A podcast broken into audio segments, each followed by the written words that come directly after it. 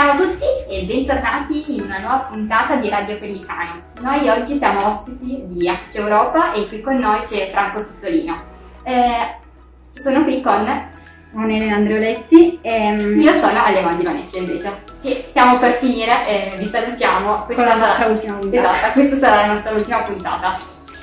Allora, eh, io partirei subito con la prima domanda. Eh, innanzitutto eh, ti intervistiamo proprio per chiederti eh, che, che, cos'è l'Europa e perché l'Europa, come è nata e quali sono state le sue origini.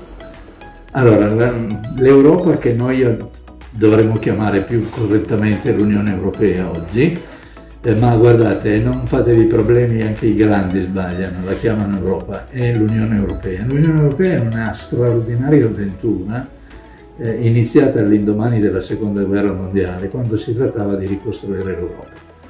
È stata una scommessa, una scommessa vinta, partita con sei paesi e poi man mano sono cresciuti, diventati 28, poi uno se n'è andato e quindi siamo 27, ma altri arriveranno dai Balcani. Quindi è l'impresa straordinaria di riunificare il continente, che è un continente molto diviso, riunificarlo dopo i disastri della seconda guerra mondiale. È un'avventura eccezionale nella storia perché eh, non è la prima volta che si è tentato di unire l'Europa, l'ha fatto Giulio Cesare, ci ha provato Carlo Magno, eh, l'ha fatto, ha provato Napoleone, persino Hitler l'ha provato, nessuno di questi ci è riuscito con le armi. Noi dopo 70 anni stiamo forse riuscendoci nella faccia. Questo sembra la cosa più importante. Quindi perché ha senso di parlare ancora oggi di Europa, anzi di Unione Europea? Perché è il nostro futuro, io credo il nostro e il vostro soprattutto futuro, eh, perché in questo mondo eh, molto complesso e molto difficile da vivere, eh, non lo si affronta ognuno per conto proprio, non lo può fare nemmeno la grande Germania, figuratevi l'Italia, figuratevi gli altri. E quindi stiamo insieme, abbiamo delle idee molto diverse né tra di noi, però riusciamo a stare insieme, riusciamo a fare direi della strada comune, ogni tanto ci piantiamo, ogni tanto facciamo dei balzi in avanti come è capitato nella lotta contro il Covid quindi è una storia umana che riuscirà, non riuscirà, io credo che riuscirà perché non ci sono alternative. Certo, naturalmente. E com'è stata la tua esperienza in Europa? Mm, che cosa hai vissuto? Com'era? Ma guarda, io sono arrivato in Europa per fare l'università, ai tempi in cui ancora non ci si muoveva molto. Io sono arrivato a fare all'Università Filosofia in Belgio nel 1968, voi non c'eravate e ancora, avremmo ancora dovuto aspettare un momento per il vostro arrivo. E erano tempi in cui eh, in genere si studiava nel proprio paese, no? poi le cose si sono cambiate, anzi adesso il mio invito è che andiate tutti un po' a studiare fuori eh, e anche a lavorare Magari non fate come me, eh, che sono partito con l'idea di tornare a lavorare all'Università di Torino e poi sono rimasto via 35 anni. No? E quindi quello non va bene. Faccio autocritica, ma è tardi. E ci sono arrivato come? La, la vita non è mai un progetto, la vita è fatta di molte occasioni e molta fortuna e eh, ci sono arrivato con un concorso eh, difficilissimo che non avevo né intenzione di fare né direi delle chance di riuscire. E poi invece è riuscito e mi sono trovato a ehm, selezionato per lavorare al Consiglio dei Ministri, che è il punto nodale delle decisioni.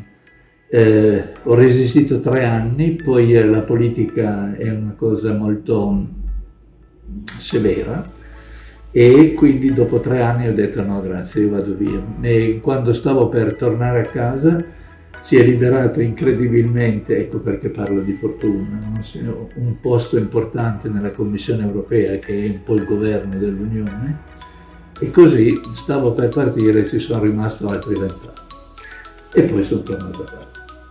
Mamma mia, un'esperienza lunghissima. E ogni tanto ritornavo in Italia? Sì, l'Italia non mi è mai mancata perché intanto gli italiani sono ovunque, quindi eh, quando andrete all'estero non sarete mai soli. perché di italiani ne troverete sempre, eh, ma anche perché io avevo la possibilità per il tipo di lavoro che facevo, soprattutto dopo i maledetti tre anni al Consiglio dei Ministri, dove ero veramente recluso in, in, nella, nella, sala dove, dove c'erano i signori ministri, eh, per il resto del tempo io ho potuto eh, viaggiare molto e viaggiavo, avevo degli incarichi che eh, si riferivano essenzialmente ai paesi del sud del, dell'Unione. Quindi io scendevo spesso a sud, quindi spesso in Italia, in Italia però a nord, in provincia di Cuneo, a caso. A caso. E come ehm, il, l'Unione Europea? Insomma, abbiamo detto che le basi sono, cioè è stato difficile crearla, ma che quindi mh, potrà continuare nel futuro, che sarà quindi il convincimento per tutti. Io credo senz'altro, credo anche che si allargherà ulteriormente, lo deve fare con molta prudenza, ha sbagliato non le scelte ma i tempi, no? voi sentirete dire che da molti non bisognava allargare a est, era troppo presto, eh, non era troppo presto, abbiamo soltanto sbagliato a, a, quali erano i problemi. Credevamo che a est i problemi fossero di natura economica, invece quelli li abbiamo superati alla grande. I problemi erano di natura politica, cioè quale tenuta delle democrazie, e quello che capita in Polonia e in Ungheria in questo momento, ci fa dire avremmo dovuto stare più attenti, non nel senso di non farli entrare, ma di inquadrarli molto più severamente. Non l'abbiamo fatto, adesso stiamo perdendo un po' di tempo. Entreranno sicuramente, prima entrano meglio i paesi dei Balcani, perché i Balcani sono una regione ad alto rischio. Diceva Churchill che i Balcani producono più storia di quanto riescono a consumarne fa riflettere questa frase, eh, vuol dire che eh, i Balcani sono sempre un pericolo in ebollizione, l'abbiamo visto all'inizio degli anni 90, speriamo di non vederlo più, eh, ma non è detto. Quindi conviene che entrino, perché entrare nell'Unione è anche una salvaguardia di, di pace. Quindi no, io personalmente sono molto fiducioso nel futuro dell'Unione. Se in questi 70 anni ha tenuto per Ecco, è proprio a proposito di paesi in cui la democrazia sta vacillando come la Polonia. Rimarranno in Unione o eh, verranno esclusi? Ma secondo me verranno prima messi eh, un po' in fila, eh, verranno costantemente richiamati all'ordine che qualcuno dice non serve a molto, no, non serve perché questo crea di loro un'immagine negativa che non si possono permettere a lungo. E poi c'è un'altra leva, hanno una gran fame di soldi dell'Unione Europea e l'Unione Europea li darà se rispetta le regole, perché questi sono i fatti. Quindi io non credo che verranno esclusi perché possiamo mica consegnare alla Russia o alla Cina. Quindi ce li teniamo, ce li teniamo e cerchiamo di metterli un po' in fila vedremo se ci riusciremo. Questa esperienza la consiglieresti? Che, che, cosa vorresti dire a chi magari ha interesse in questo ambito, se vorre, volesse lavorare o anche solo studiare in Unione Europea? Ma io direi di provarci perché eh, l'Unione Europea è un, un bellissimo laboratorio di, di intrecci di, di, culture, più che di nazionalità, proprio di culture diverse che convivono e che eh, non rendono sempre la vita facile, eh, perché io in quegli anni ricordo a quel tavolo dove eravamo piuttosto divergenti, no? bisognava comunque trovare una, un'intesa, eh, però, però eh, vale la pena, vale la pena eh, ci si arriva eh, direi per, salvo per le fasce alte della politica, che ovviamente ha altri meccanismi, ci si arriva per concorsi che sono dei concorsi molto, direi, difficilini ma molto sorvegliati. Io in 25 anni non ho mai, magari ero distratto, ma non ho mai visto una forzatura. Le raccomandazioni, le ho mai viste. Magari mi sono sfuggite, ma insomma, in 25 anni magari qualcosa l'avrei visto se ci fosse stato. Quindi vale la pena farlo.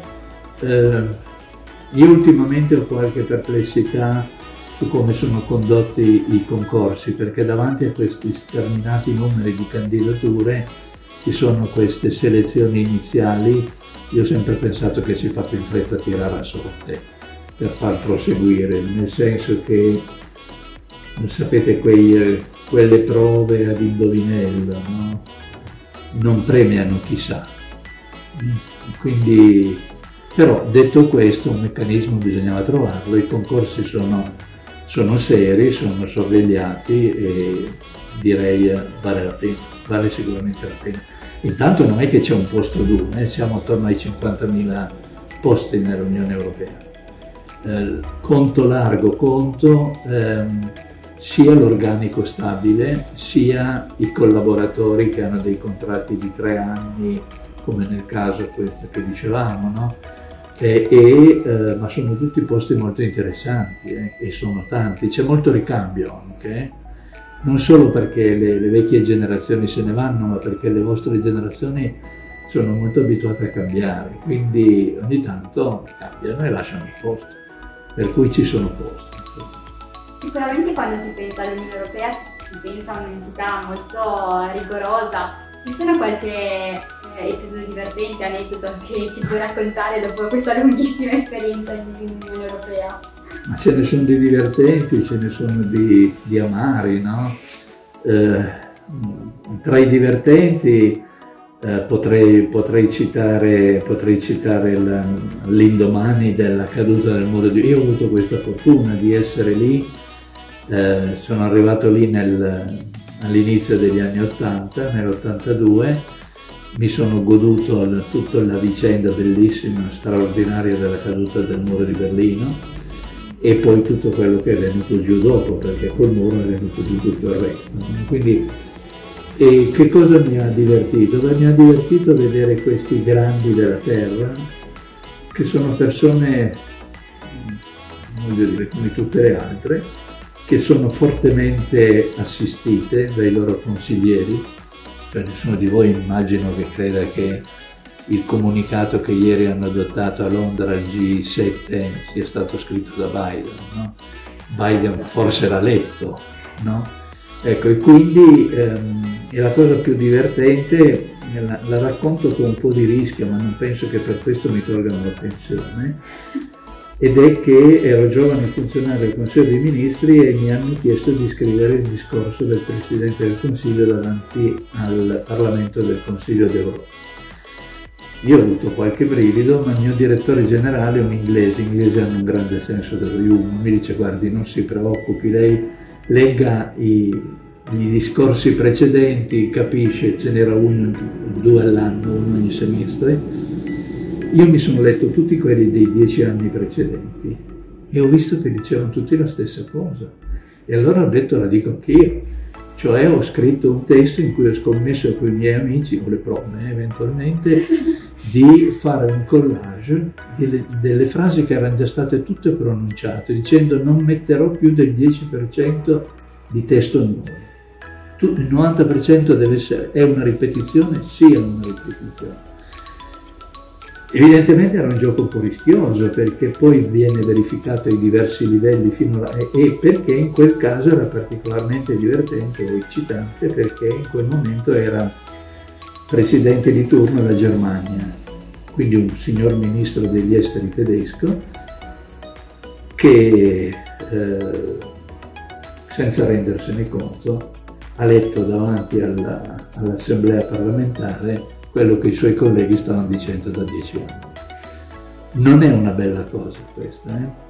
perché per un verso è un po' goliardico chi l'ha fatto, per un altro dice che il discorso politico eh, insomma, si aggira un po' sempre attorno, non, non, non, va troppo lontano, questo è un problema.